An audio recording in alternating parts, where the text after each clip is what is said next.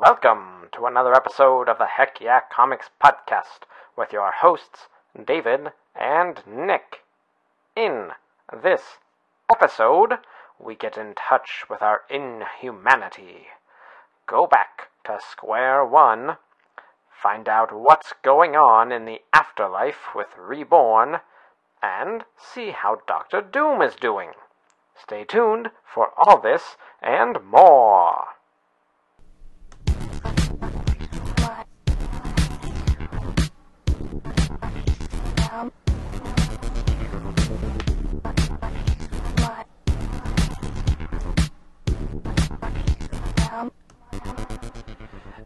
Welcome, everybody, to a brand new episode of the Heck Yeah Comics Podcast. Heck yeah. Where I'm over here, I'm David, and that is Moose over there. That is correct. That's Moose. That's apparently what we call him. How have I not told you that my work nickname is Moose? You've never told me that your work nickname is Moose. I'm pretty sure I could go back over the last year and find a text where this has come up, and then you're just going to feel like a terrible friend. Probably not. Plus, there's probably so many times that I've mentioned stuff to you that you've forgotten about my life. Oh, plenty of things you've mentioned. Probably most of the things you've mentioned I don't remember.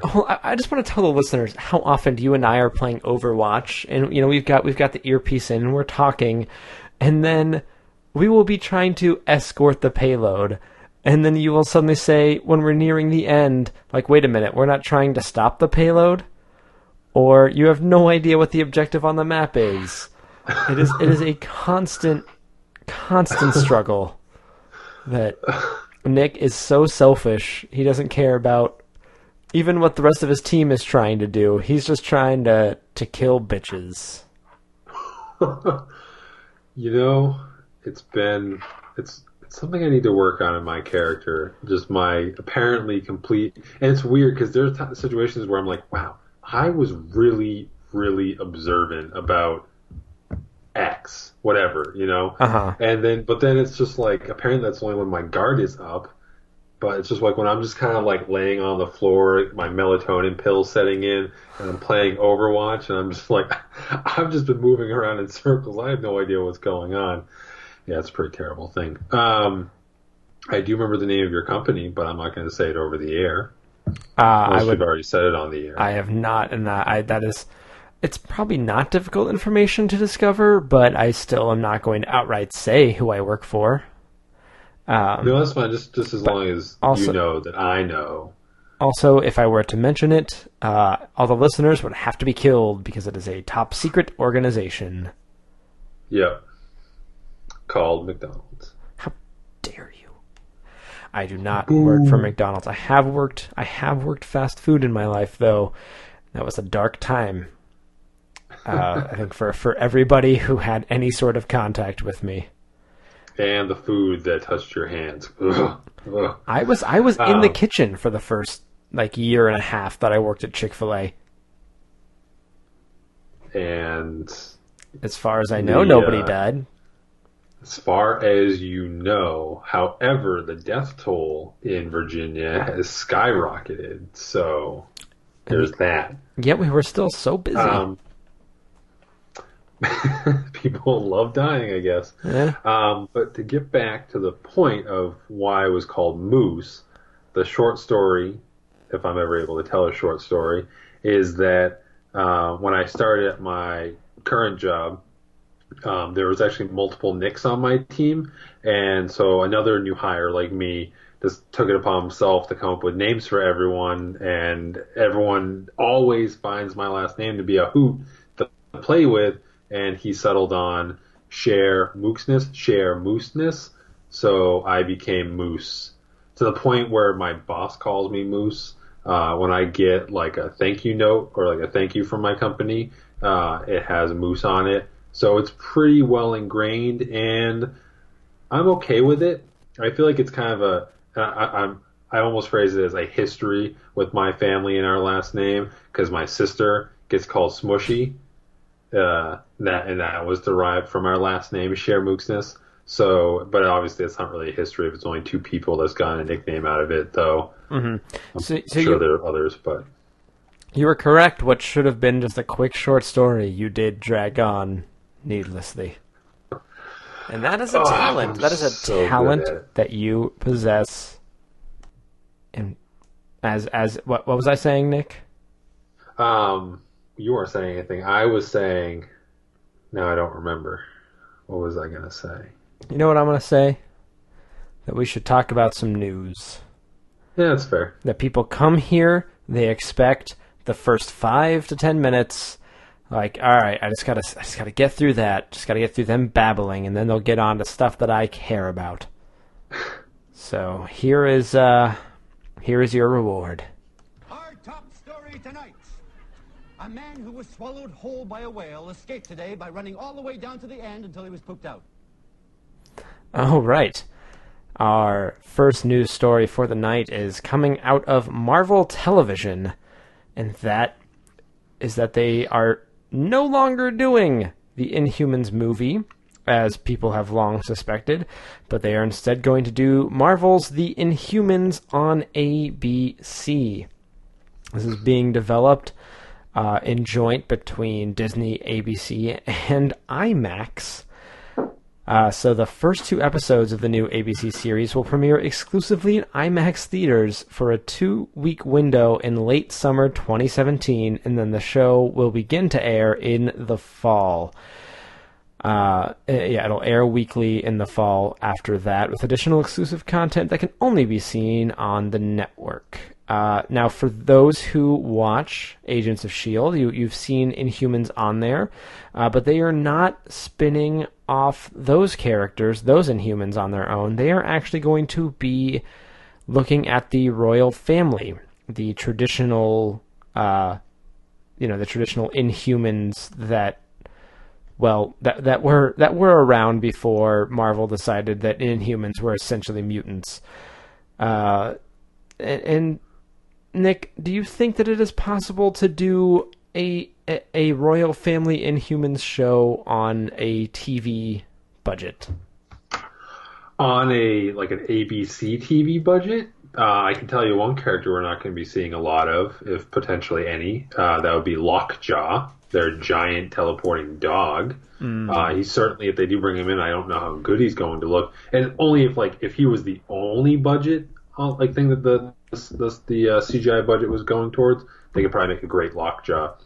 But if they're doing the royal family, including people like Triton or Gorgon, then definitely and obviously everyone's projectile powers are doing crazy stunts and all that stuff. I don't know. I'm lukewarm to the idea of an Inhumans TV show. The idea, in the sense that Marvel's been promoting Inhumans heavily in the comics since their Infinity event, and certainly, and we're not really going to get into any conspiracies out there about them marginalizing the X-Men for the Inhumans because of movie and TV rights or whatever, but I haven't felt a strong, I haven't felt any gravity towards the expanded Inhumans concept. So this is definitely a wait and see for me. I've been enjoying the Netflix shows, but even that sheen has worn off a bit. And when it comes to Marvel's actual TV fare, I've tried to get into Agents of S.H.I.E.L.D. a few times now, and it just kind of keeps repelling me back. So obviously people are enjoying those things, and this might be something that's more up their alley, but I don't know how I feel about them bringing the Inhumans to the TV show. It could still work. That's why I'm saying it's a wait and see. The movie would have probably been a spectacular thing to see, but I guess we will never know what an Inhumans movie would have entailed. Yeah, now, dealing with an ensemble cast, I do see that there are advantages that a TV show brings. You can kind of let stuff breathe a little bit more. And really kind of dig into the depths of the relationships that, something like the royal family is going to have some confusing and convoluted ones. Mm-hmm. Just before moving on here, though, I want to ask your thoughts on this whole IMAX thing that that the first couple episodes there are, they are going to apparently put a lot of effort behind these first two episodes. Do you think that people are going to, I mean, they're going to treat this as a movie? This is kind of their sneak in, right? It's not exactly the Inhumans movie, but people are going to kind of get confused and think it is, and then see like, oh, to catch the next, to see what happens next, watch ABC next week to see what happens. Now, do you think they're also going to re-air the first two episodes, or you're going to have to have seen them in IMAX and pay $30? I think that they will re-air them. I think they'll re-air them and then lead it into the series. I think because they're only doing it for 2 weeks, you know, it's not like a formal movie release where it's in every theater for like 2-3 months and then it's gone. So it's definitely a special occasion, and I imagine they'll draw a big crowd. I think because of the nicheness of it, like they're going to draw probably their TV fans and then some like diehard comic fans, but certainly not, I think, a wider audience. So I'd probably argue that there's enough there of people that will go and watch it. It's a pretty interesting move in a way. I guess you get your Inhumans movie, you know, you get your cake and you eat it too. But obviously one thing that could be a bit, if like they do, I mean, IMAX, like you don't really want to put, you know, shoestring TV budget graphics up on an IMAX screen. Like if you're going IMAX, like they better bring the budget to those two episodes. On the flip side, if once it goes to TV and their budget is greatly reduced and they can't do all the same things they could do in the 2-hour movie or, you know, the first two episodes, then you're going to be like, what a great experience. It's only been a letdown since. Yeah. And really it'll be about an hour and a half. Obviously, again, that's why... Sorry. No. Well, yeah, I was going to say it's going to be about an hour and a half, but, you know, with the pilot, they'll probably stretch that out to an hour. So it'll be close to a 2-hour experience, probably, in the theaters. Yeah. So it's... Again, it's a wait-and-see thing. I mean, the news itself, for me personally, isn't making me like, oh, it's what I've been waiting for. It's just, oh, interesting, Inhumans movie, and then lead in IMAX experience to a TV show. Woo! For those people that are excited about Inhumans, though, like, all the power to you. At the end of the day, I never wish ill on anyone. I hope it's good. I hope it does well, and it's what Marvel's looking for. And any final thoughts, David? What happened to the Inhuman who stepped on a rusty nail? What? He got Lockjaw.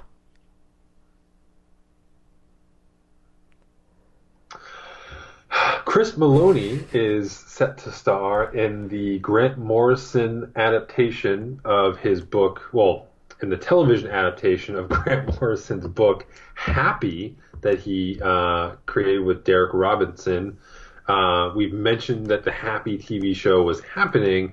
For those that don't remember, Happy was a book about, I actually don't have a synopsis up in front of me. It was basically about like a hitman, right? That imagined like a cartoon blue horse. No. A girl's imaginary friend came to him and to guide him to her, because she was being held by like a serial killer or a psychopath of some nature. Right. Okay, so what David said, apply that to Chris Maloney to star in Happy. And Chris Maloney is a guy that has a great range as an actor, so I feel like he will serve this role well. Yeah, I'm trying to see, you know, what I could say that people would know him from immediately. He really... Law & Order SVU. Oh, yeah, that's a big one, yeah. Wet Hot American Summer. Wet Hot American Summer. Man of Steel. Yep, he is a big that guy. You know, obviously Law & Order SVU, he was on 272 episodes. But, you know, if looking at his resume, he was in all the Harold and Kumar movies. He's been just in a ton of random stuff. So when I heard the name, I had no idea who it was. And the second I saw him, I had an, oh, that guy moment. He was also in Oz.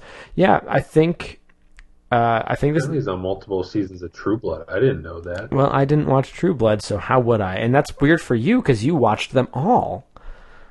I haven't watched all of True Blood. I'm not caught up. I'm on like season 4. Sure. Yeah. So but, maybe he comes in on season 4. But he certainly has the right look for this character. Of Nick Sachs is the guy's name. And one thing that I thought was really interesting that I came across while finding this news story is that this is the first live action adaptation of any Grant Morrison original work. And that is fascinating to me, given the guy's, you know, popularity. Like Morrison Con or whatever it was called that happened in Vegas. It's just that this is the first time any of his things have, and I will admit they are all very hard to understand drug trips. So maybe that makes studios a little wary, but hopefully this opens the door for much more Grant Morrison goodness to hit the screen. Yeah, no, it's, and as you mentioned, it's interesting that this is Grant Morrison. Something just happened. What's that? Nick? A video just started playing in the background of my computer, and I was like, what the heck is going on? I had no idea what that was there. I was very confused. I'm like, oh, Nick's having a stroke, so I'm just going to have to keep doing the show through this. Oh, man. You had mentioned before the show that it's interesting that, like, for all of Grant Morrison's, like, crazy good ideas and his very prolific career, this is the first of his work that's actually being adapted into a live-action production. So... yeah, it's interesting that it took so long. I just said pretty much that exact same statement. Did you? Were you? What, man? No. What were you doing? Wait! You were breaking out, and I was just waiting to see if it would kind of finish itself. Sure. No, I swear this happened. Sure. Well, you know, we're not going to focus. We're not going to focus on the fact that you're not Again, Nick, you are not paying attention to the people around you. Well, you sound like a friendship of mine that recently ended. It got way too real for just a moment there. That's throwing myself under the bus. I'm going to move on to the next. You were coming all choppy, and I was like, I feel like I kind of understand what he's saying, but I'm going to see if it doesn't fix itself in a second. And then it did, so I was like, okay. But apparently I didn't catch that you mentioned that this was Grant Morrison's first live-action adaptation. I'm going to move on to our next news story now. Unless you have any other thoughts. Yeah, no, this is a good one, David. I'm paying attention. Okay, this is a very cool one. Oni Press has announced Square One. So Oni Press, which is Portland's premier independent comic book publisher, has announced their new Square One program, which is a line of $10 Volume 1 graphic novels and $1 first issues designed to introduce new readers to a wide variety of the company's leading titles. The first round will be released in February and March of 2017, and the books that are coming out there are Invader Zim issue number 1, Kaiju Max issue number 1, Letter 44 volume number 1, and Letter 44 issue number 1, as well as The Life After issue number 1 and volume 1. These sort of ideas are not new. There's other companies who have done sort of the same idea, first issues being, re-releasing first issues for $1, or I think all of Image's graphic novels, first volumes are $10, right? They're generally... with Image, they do the $9.99 thing, yeah. Yeah. So this is not necessarily a new idea, but I think it is a really good idea. It is very helpful for people to pick up that first volume if they look at it. Oh, it's only $10. Yeah, that's an easy justifiable purchase. I think that this will probably be. I can see this being very successful for them. Yeah, I feel Oni Press is that company that obviously turns out high quality. Typically, they're kind of like a company almost built around.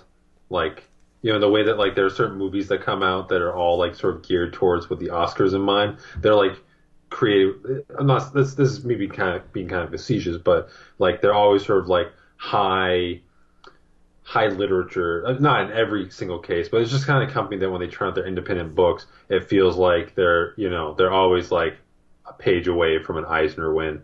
But it's cool because I definitely miss out on a lot of Oni books that I just apparently Marvel, DC, and Image take up all my time and eyeballs. But, you know, definitely a good thing for Oni Press to try and get more of their books in people's hands and hopefully helps their business grow. Absolutely. So that is very cool. And to round off our news stories, Marvel has announced a trio of new titles to complement their ongoing Daredevil serials, featuring prominent members of Daredevil's supporting cast, primarily his villains. I mean, you can kind of say Elektra kind of goes back and forth on that. She's never really been a true villain. She's the Catwoman of Daredevil. Daredevil, yeah, you know, she's certainly an anti-hero. Did you read Batman this week? I did. Yeah, they've straight up turned Catwoman into a killer, but discussion for another time. On with the news story. So basically you've got Elektra #1, a Kingpin #1, and a Bullseye #1. This is part of their Running with the Devil initiative starting in February of 2017. Kingpin will be written by Matthew Rosenberg, who wrote a book that I really enjoyed, We Can Never Go Home.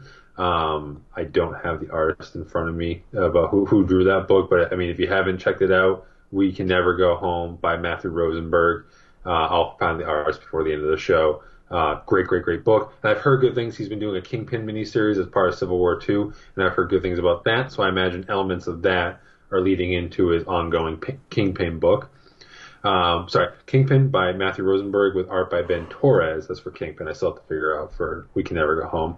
Also, Bullseye written by Ed Brisson with art by Guillermo Sana.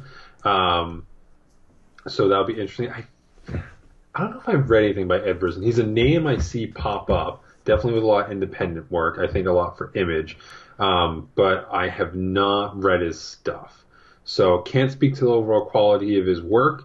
But I did read like an interview with him, and it seems like he has a pretty good handle on Bullseye, which is really batshit crazy.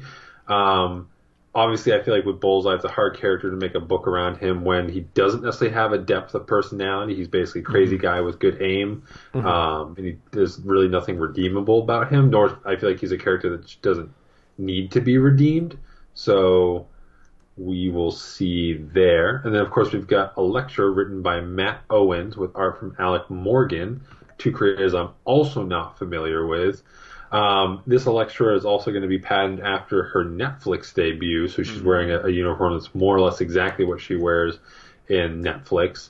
And that's basically it. I don't have a lot of strong feelings on these books. I was reading the Daredevil book that came out of Secret Wars with Charles Soule, and I was enjoying it, but it just wasn't lighting me on fire. So I've kind of dipped it for now, and I might check it back out again when it ends up on Marvel Unlimited, but it wasn't holding my attention.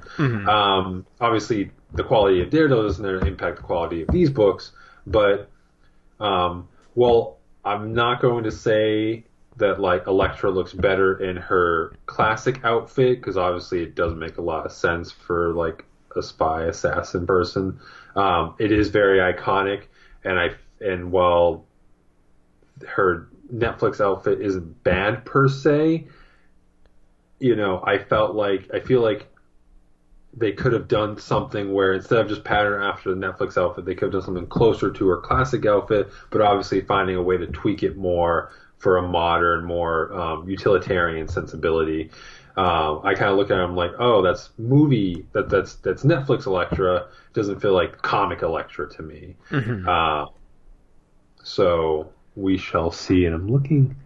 I'm looking at these announcements. Not to say that there won't be some interesting stuff that comes out of this, but I definitely have the feeling that a lot of this is going to just end up being, or at least two of these are going to end up just being 8-issue miniseries.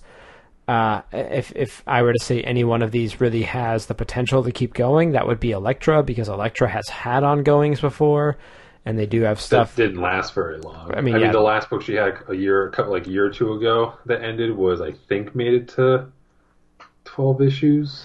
right, low below low above. Well, like it's Marvel. It's hard to call anything an ongoing with them that's not, you know, Captain America or Iron Man. To say ongoing for them is anything that does make it to 12 issues or beyond. But I really don't see Kingpin and Bullseye, you know, lasting very long. Right, becoming names that were like, oh, did you check out Kingpin number 32? It's probably going to be, you know, an 8-issue series, and that'll be fine. There'll be interesting stories they can tell right there, and hey, maybe they'll be super popular and they'll keep going, but I'm not going to hold my breath. I think it's not that we have to get too deep into a conversation, but I think the idea that we put a certain level of emphasis on a book lasting for, like, a single volume lasting for a long time. Obviously, from a comic fan's perspective, there's a cool thing about being like, I'm picking up Amazing Spider-Man number 600 something, and, you know, like, you feel like it's just been this long continuous strand, whereas Marvel has adopted this more seasonal approach, seasonal for some books, not seasonal for others. But the idea that they kind of look at the market, see that it's a struggling market, but still want to try new ideas, and they can say, hey, we're going to do a Kingpin book. We're going to, quote-unquote, announce it as an ongoing, because typically ongoings get a bit better traction than just a miniseries. Right, because people don't people just don't wait for the collected volume if they think it's going to be an ongoing. Yeah, exactly. If they think it's going to be a miniseries. So it's like Matthew Rosenberg, as an example, could come in here and tell a really, really good, self-contained, short and sweet Kingpin story, whether it lasts 6 issues, 8 issues, 12 issues, even a little bit beyond, but he kind of comes in, tells the story he needs to tell, and then goes. You know, that there's definitely nothing wrong with that kind of storytelling or that kind of serializing of a book. I feel like a lot of people will look at that, and I'm not saying that you personally are feeling it, but it's like they get all disappointed, like, oh, no way Kingpin is lasting that long. And it's like, who gives a shit? Like, as long as however long it lasts is really good. And if they write it with that in mind, you know what I mean? Like, I can't imagine the people that are writing for Elektra, Kingpin, and Bullseye are naive enough to think that these books are going to have long shelf lives. So if they can just go and be like, hey, I have a really good 8 to 12 issue story, let me tell it. And obviously, we'll see where it goes from there, have a backup plan. But, you know, I'm just saying people should stop being a stick in the mud when it comes to, like, a book being announced as an ongoing. Like, oh, it's not going to last more than a year. And it's like, well, hopefully it's a good year either way. Mm-hmm. There's, like, my one bit of positivity in this episode, because I feel like once we start talking about comics, it's going to go downhill. It might a little bit here. Sorry, I'm just looking at something here that I just came across. Apparently, there was some trade so Fox controls the numero blah blah blah blah blah. So, sorry. They trade Negasonic Teenage Warhead for Ego the Living Planet. I did not know this happened, and that is very interesting. Apparently, though, they had no backup plan if Deadpool trade didn't work out, according to James Gunn.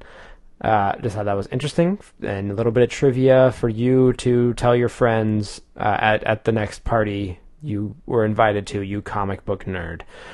Well, we are going to now move on and talk about some books that came out this week. As soon as I find the correct bumper for it, here we go. To the Batmobile, let's go. All right, traditionally we start with Nick, and why would this week be any different? Why don't we just jump into the poll list? The most important person on this podcast.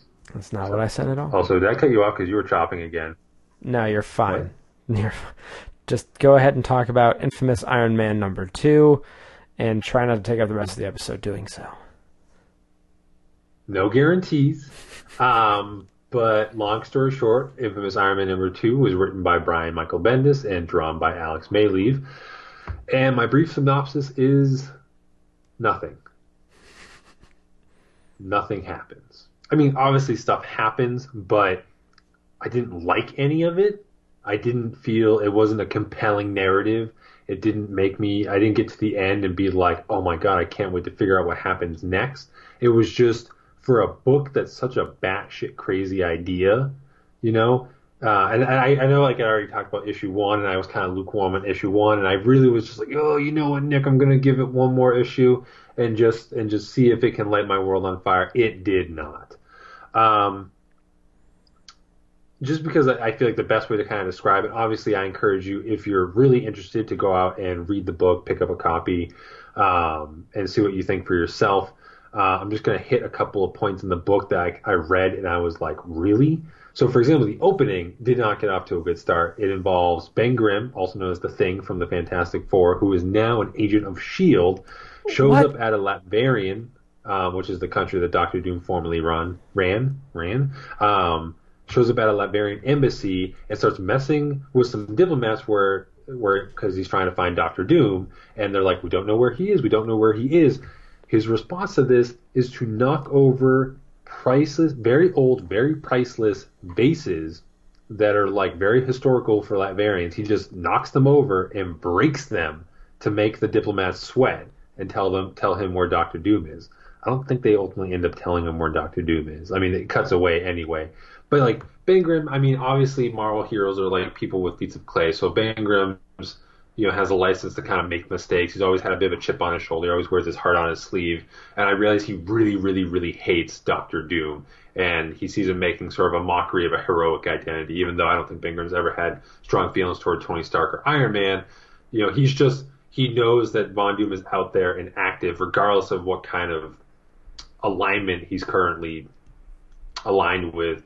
But here he is knocking over priceless artifacts just to mess with these guys when they it's just like, I just was like, Ben Grimm, really? I mean, like, again, ancient artifacts, like, they're not, I literally think of videos where I see, like, terrorist groups like ISIS destroying ancient artifacts and things that you can't replace. And to me, and that just makes me look at Ben Grimm again and just be like, come on. And this is what Nick meant, apparently, by things freezing. This is rather annoying, so hold on just a moment while we get this fixed up. Okay, and we are back. Sorry about that, everybody. Nick, why don't you go ahead and continue talking about Ben Grimm and Infamous Iron Man numero dos. I'm doomsplaining right now. Yeah, so anyway, Ben Grimm apparently... wants to destroy ancient artifacts. I've already said that 100 times. It just kind of gets worse from there, and worse in a sense that, like, that part really riled me up. But then, like, there's a scene where Doom is hunting down another Z-list Fantastic Four villain, the Mad Thinker, finds him in a bunker, or tracks him down to a bunker, and basically is like, change your ways or I'm going to kill you. And then it basically ends with an explosion of the bunker. So clearly, like, I mean, he's killed off panel. I feel like Matt Thinker is that, like, one character that is always, like, the go-to mad scientist. So he's probably not actually dead. But it does end with Doom exiting the Mad Thinker's bunker. And there's just these two random kids wandering a Bolivian junkyard at night. Yeah.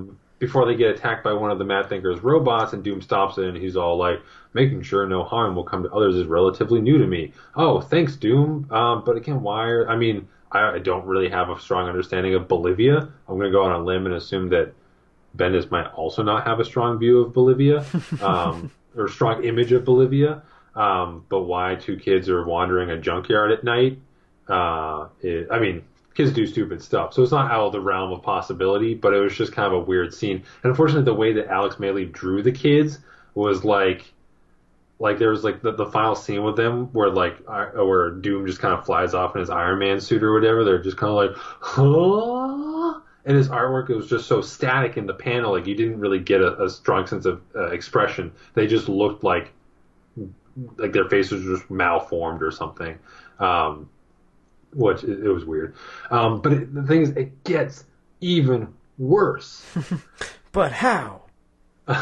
So, relatively new Iron Man supporting character Amara, and I forget her last name. She was an MIT scientist who's now working in Cambridge, England.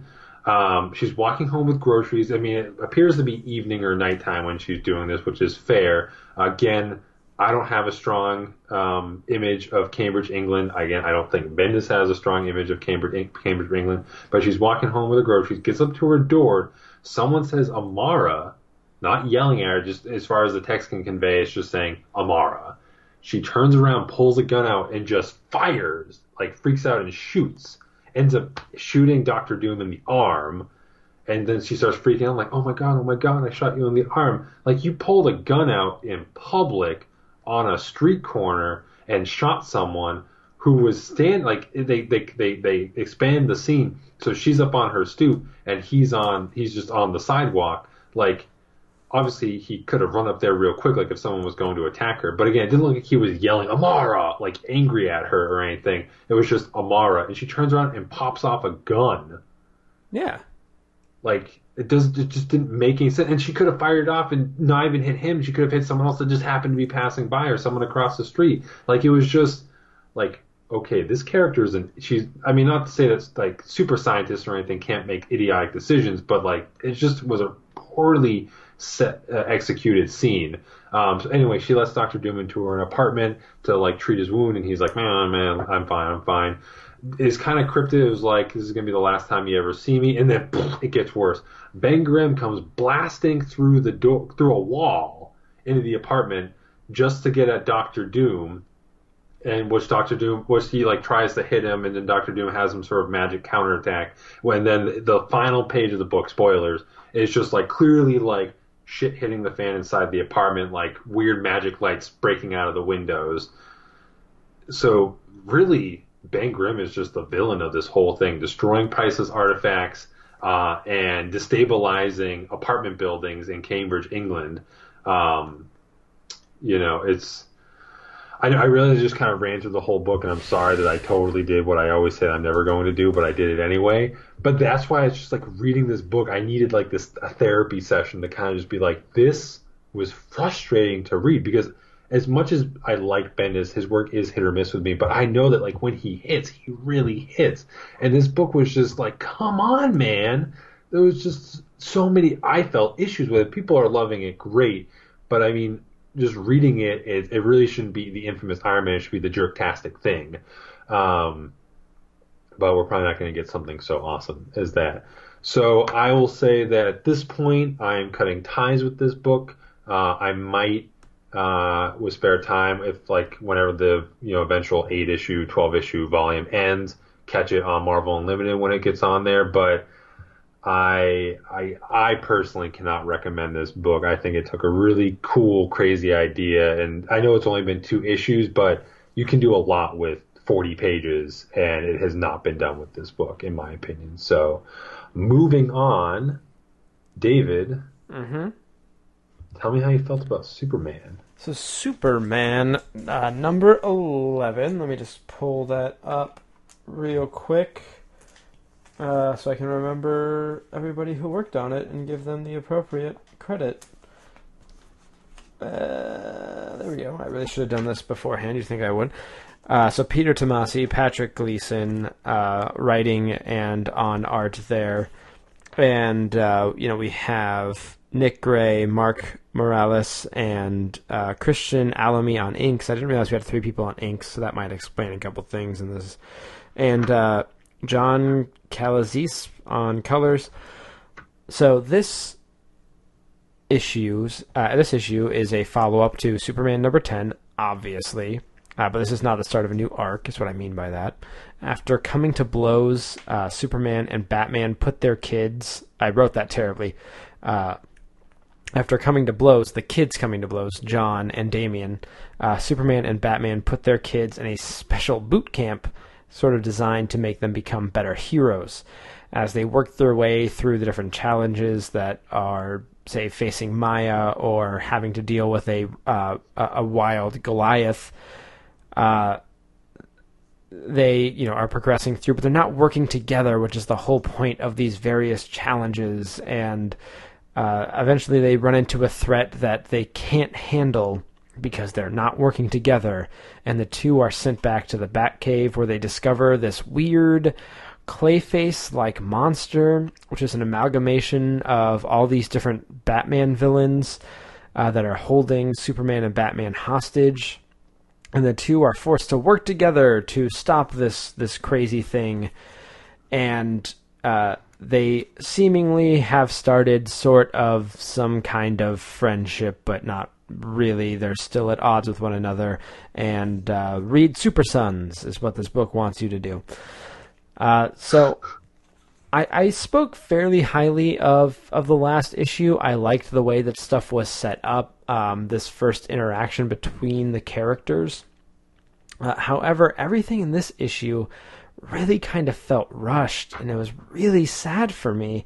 I thought there was very solid setup, and this really could have kind of been dragged out. I don't want to say dragged out. It could have been easily fleshed out into two issues and given some of these moments a little more time to play out, given the character moments a little more time to breathe, and I think they would have landed a lot better. I didn't really get a good sense of their new growing friendship. The working together that the two characters didn't feel any different than when they weren't working together.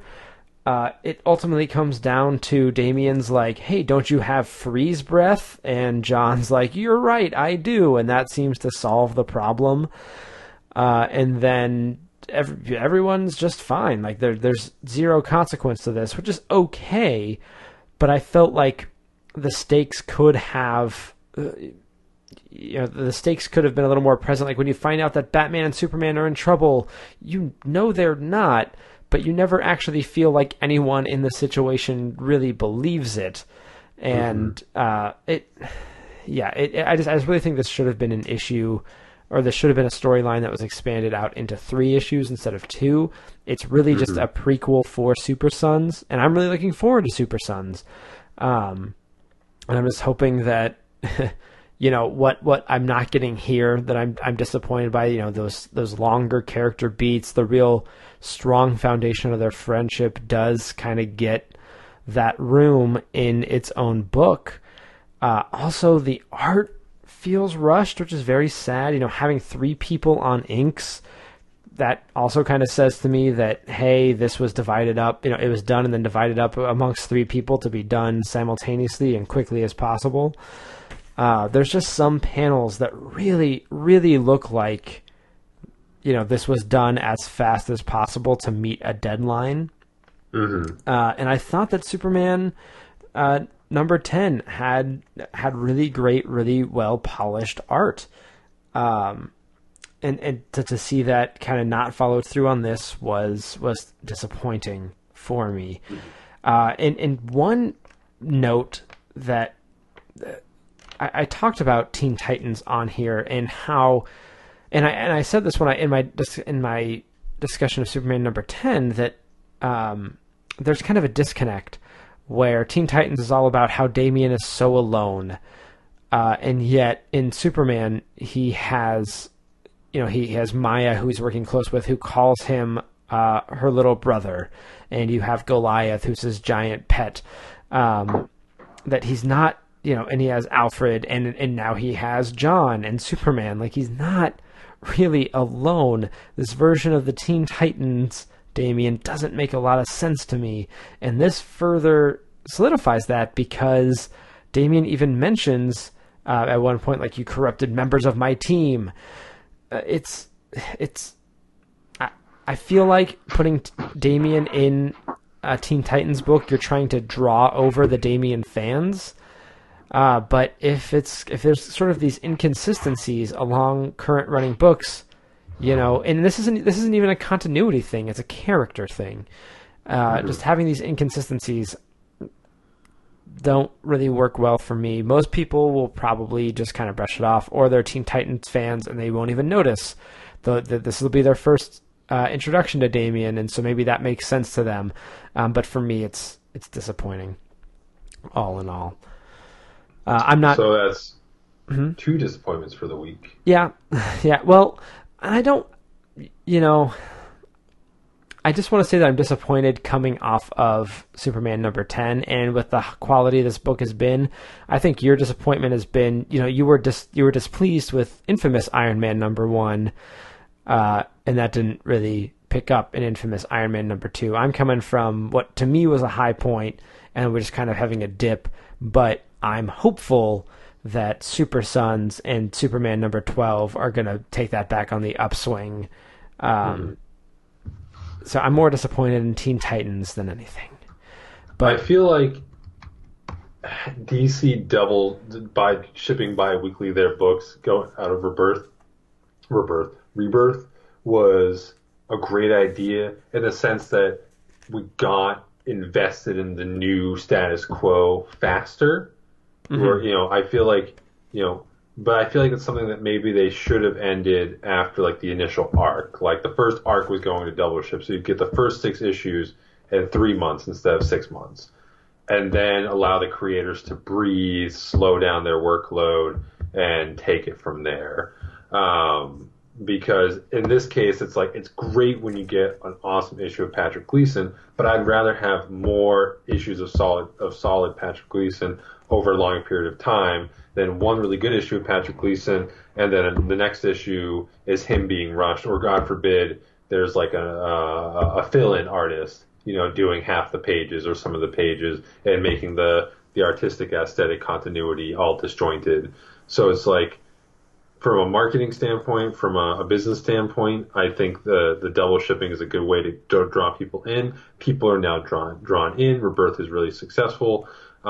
Let's give the artists and the writers a break and let them slow their roles and focus more on producing high-quality artwork than just trying to get a book out the door. Because I'm sure with what you're seeing, a lot of people are seeing, and Patrick Gleason, not speaking for him, not thinking for him, but I can't imagine that if he sees the same thing that we're seeing, that he as an artist, and most likely, like most artists, like a perfectionist, wouldn't want to make sure that people are seeing his, would want to make sure that people are seeing his best work. So. Mm-hmm. Well, we'll see how all that shakes down. And unfortunately, we are not...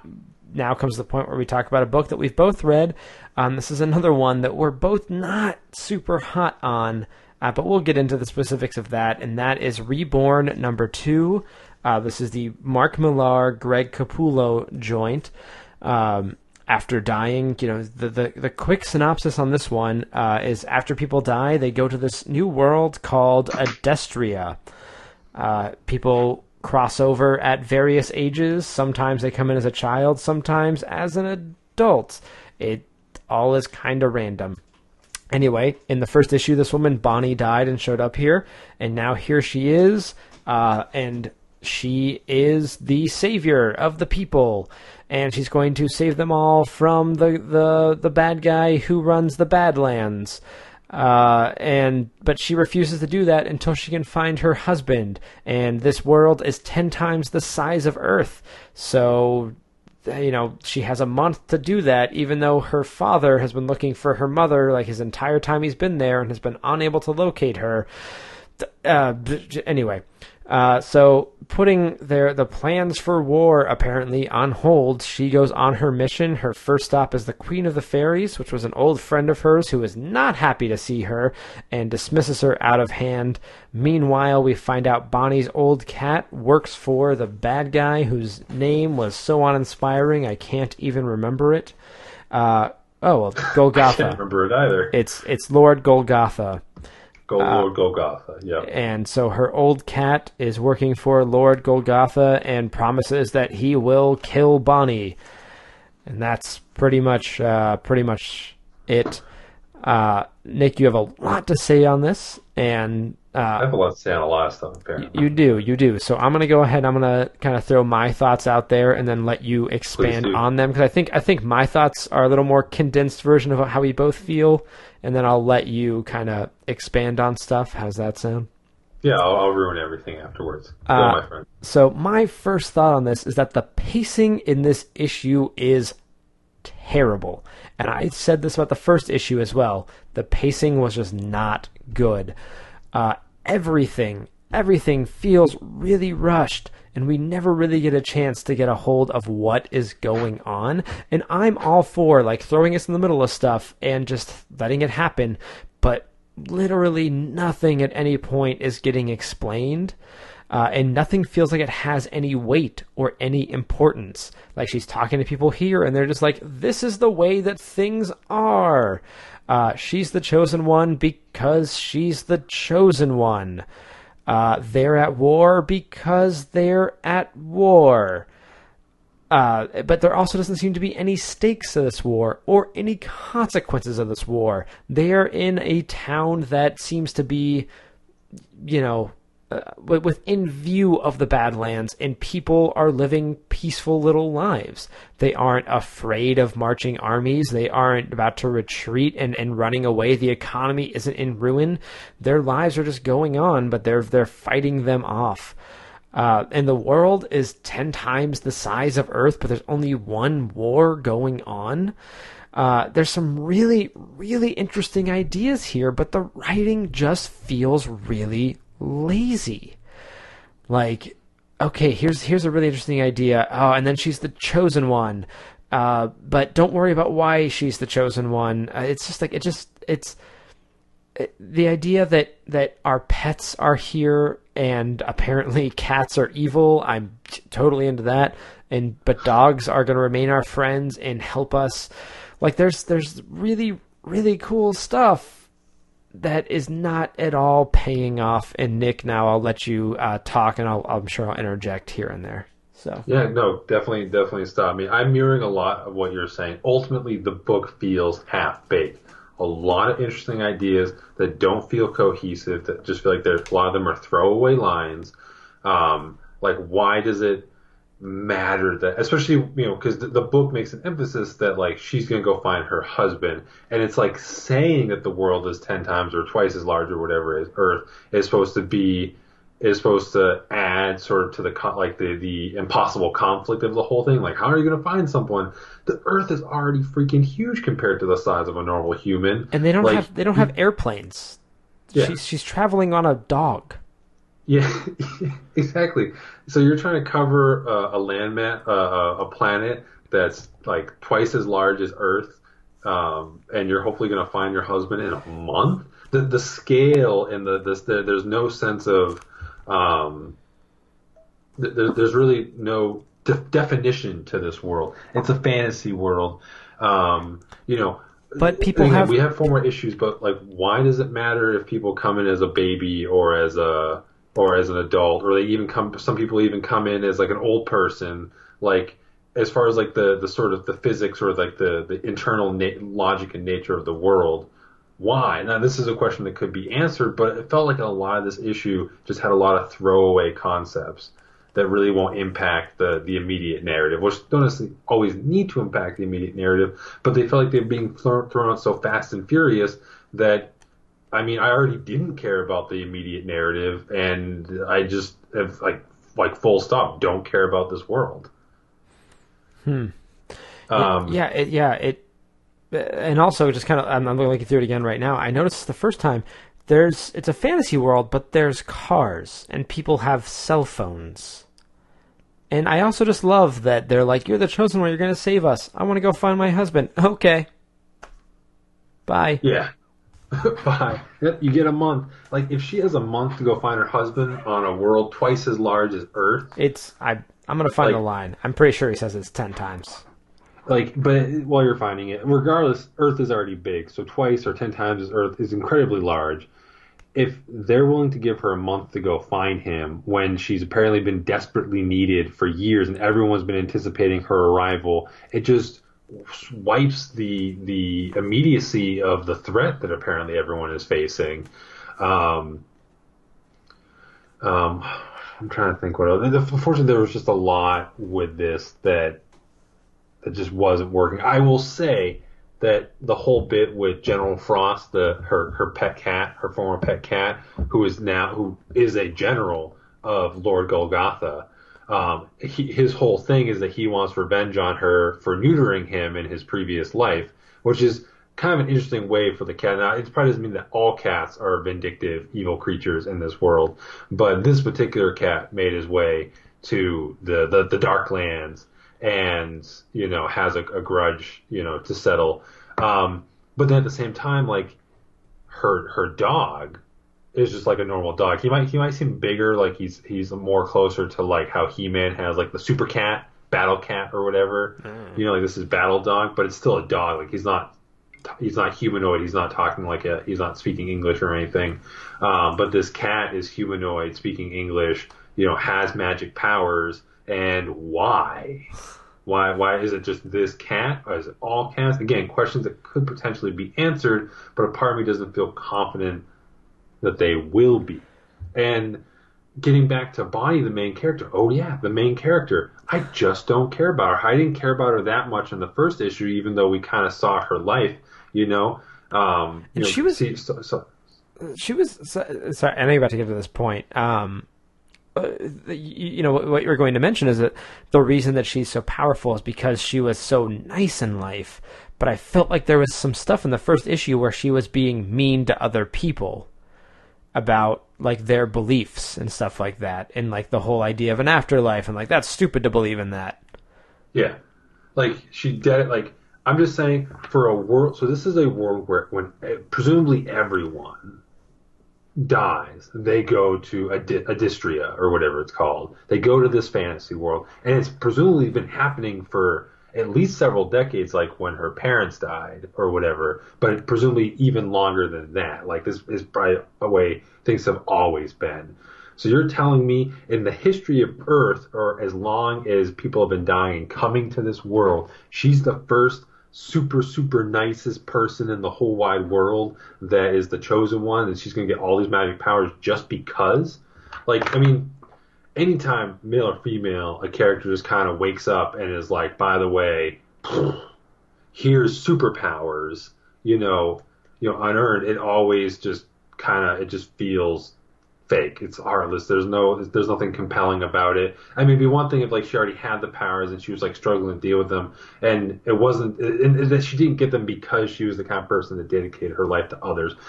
Because then there should be, like, a bajillion chosen ones, because tons of people have dedicated their lives to the plights of others, and there's no reason why Bonnie, who for all intents and purposes just seems normal, like any other normal kind of, you know, complex person, should be this chosen one. I don't get why she's the chosen one. Yeah, why everyone's been waiting for her. And it's one thing to say they might reveal it later down the road, but they revealed in this issue that it was because she was, like, the nicest person. Right. This is a storyline that feels like in another narrative you would have kind of that cutaway to someone in the shadows who is like, oh, everything's going according to plan. And maybe, you know, because this book's not looking to wear it on its sleeve that much, but I don't get a sense of there's a bigger plan in this war. It just feels like this is a fight that's going on, and you're the chosen one because you're the chosen one. If there is someone pulling the strings, we're not getting the hints of that, and that just kind of leaves us, like, not just in the dark. It just leaves us with, this is what we're seeing exactly as it's presented to us is what it is, and we're not liking it. It's kind of it I'm going to reuse this word. It feels lazy. My bad. Yeah, it sucks calling it lazy, because obviously, say, like, Greg Capullo, you know, who had a fantastic run on Batman with Scott Snyder. No, I'm talking about the writing. The writing feels lazy. Yeah, no, the writing is lazy, but that's where I'm kind of segueing a bit into that. Like, Capullo's art is almost always good, you know. He's a very strong artist, but even this compared to, like, his stuff on the super heavy or endgame arcs on Batman, his more recent arcs, like, it doesn't feel as well defined. It feels a little bit rushed in places. It just doesn't pop. It doesn't feel as inspired. Now, this is me speaking for me reading it. Capullo might feel completely different ways. He's clearly dedicated his time to this. I mean, I'm not feel different, feeling his artwork on this, like. There's some cool page layouts, like there was that page layout in the first issue where her whole life kind of breaks like glass into her new form. That was really, really cool. But other than that, I don't have a strong sense of this world, other than it's sort of kind of a fantasy world. And whether it's a fantasy world or not, and they have cars and cell phones, doesn't really matter. But it's supposed to be a fantasy world. But it doesn't have an identity. It's just, here's the good area, there's the bad area. That's it. We're at war, as you said. I'm just kind of regurgitating at this point. It's a book that needed, I think, especially in the first two issues, more of an identity. It needed things more thought out, more fleshed out, and there's certainly opportunity for the book to improve over the next, I believe, 4 issues. It's supposed to be a 6-issue miniseries, but again, this is something where I feel like 2 issues in, we should have a better sense of this world. We should be rooting for the characters and be enjoying them on some level, even if we don't necessarily like them as people. It's not even that I dislike Bonnie. I think she's a bad person. It's just like, I just don't care. as a reader. Mm-hmm. And that's usually when, you know, you want, no matter how your characters are, you want your readers to care about them. So it's unfortunate that it's been a bit of a disappointing week. Though I didn't talk about it. I did read Trinity this week, and you want to talk about a book that has really strong art and panel layouts? That book, the issue this week, has some just fantastic artwork, fantastic panel layouts, and I'm still enjoying the book overall. So I just think the books we decided to talk about were kind of not the winners. Maybe it is a week where there was more negative than there was positive, and unfortunately, that's going to happen, from time to time. Or maybe the good that was out this week was just kind of mediocre. But hey, there's always next week, and there's plenty of stuff to love out there. So we're going to wrap stuff up real quick because we are we're about hitting our time here. So thank you everybody for sticking with us and listening. So real quick, we're going to get into some recommendations by asking ourselves... You boys aren't nerds, are you? Yes, we are. Nick, real quick, you got any recommendations you want to share with us here? Maybe. Oh, well, okay. Hopefully people are, by the time this show gets up, people are able to check it out. If you don't know about it already, you've already missed week one. There is a sale going on the PlayStation Network. They're celebrating like their 10-year anniversary of digital downloads or whatever. And you can get some cool PS4 games, some cool PS3 games, and like the movies and stuff, but whatever about that. But I mean, like, there's some great classic RPGs on there. Like, currently for this week, you've got like Parasite Eve, Chrono Cross, and then a game that I've been really interested in trying out that was remastered for the PS4, Gravity Rush. It also has a sequel coming out. I feel like it might be worth checking out. But all I'm really doing is recommend that you check out, if you are a PlayStation owner, to go to the PlayStation store and check out the deal they have going on, because you're getting a lot of these classic, like PS1, PS2 classic, like RPGs and older games for like $2 a pop. Hard to beat that.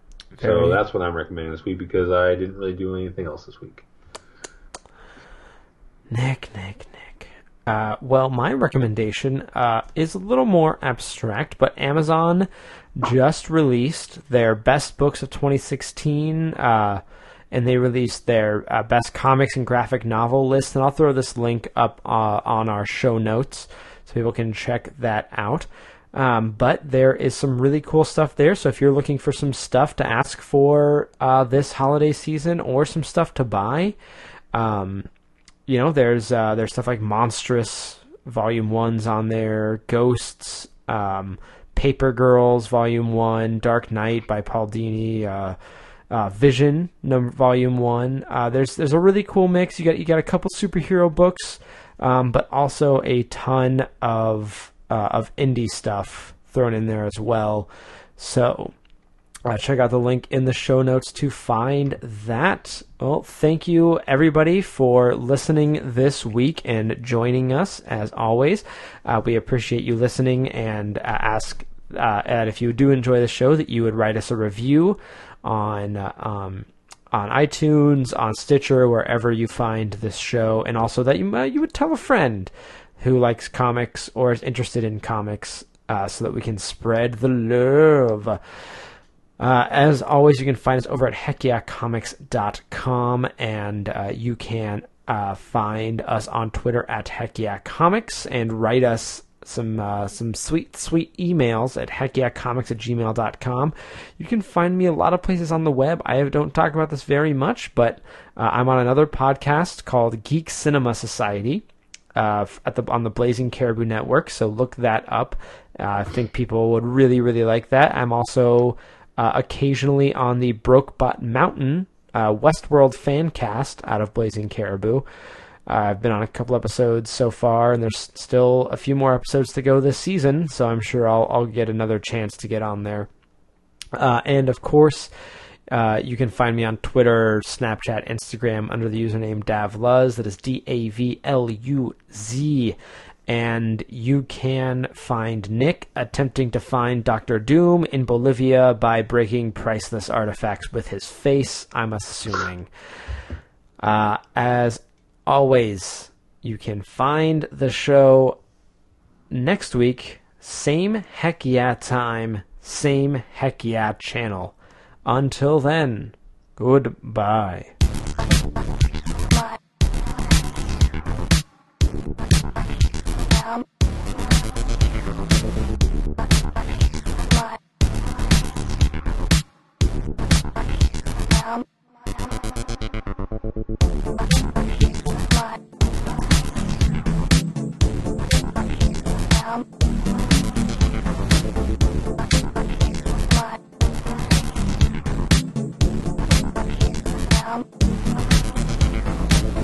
Ever.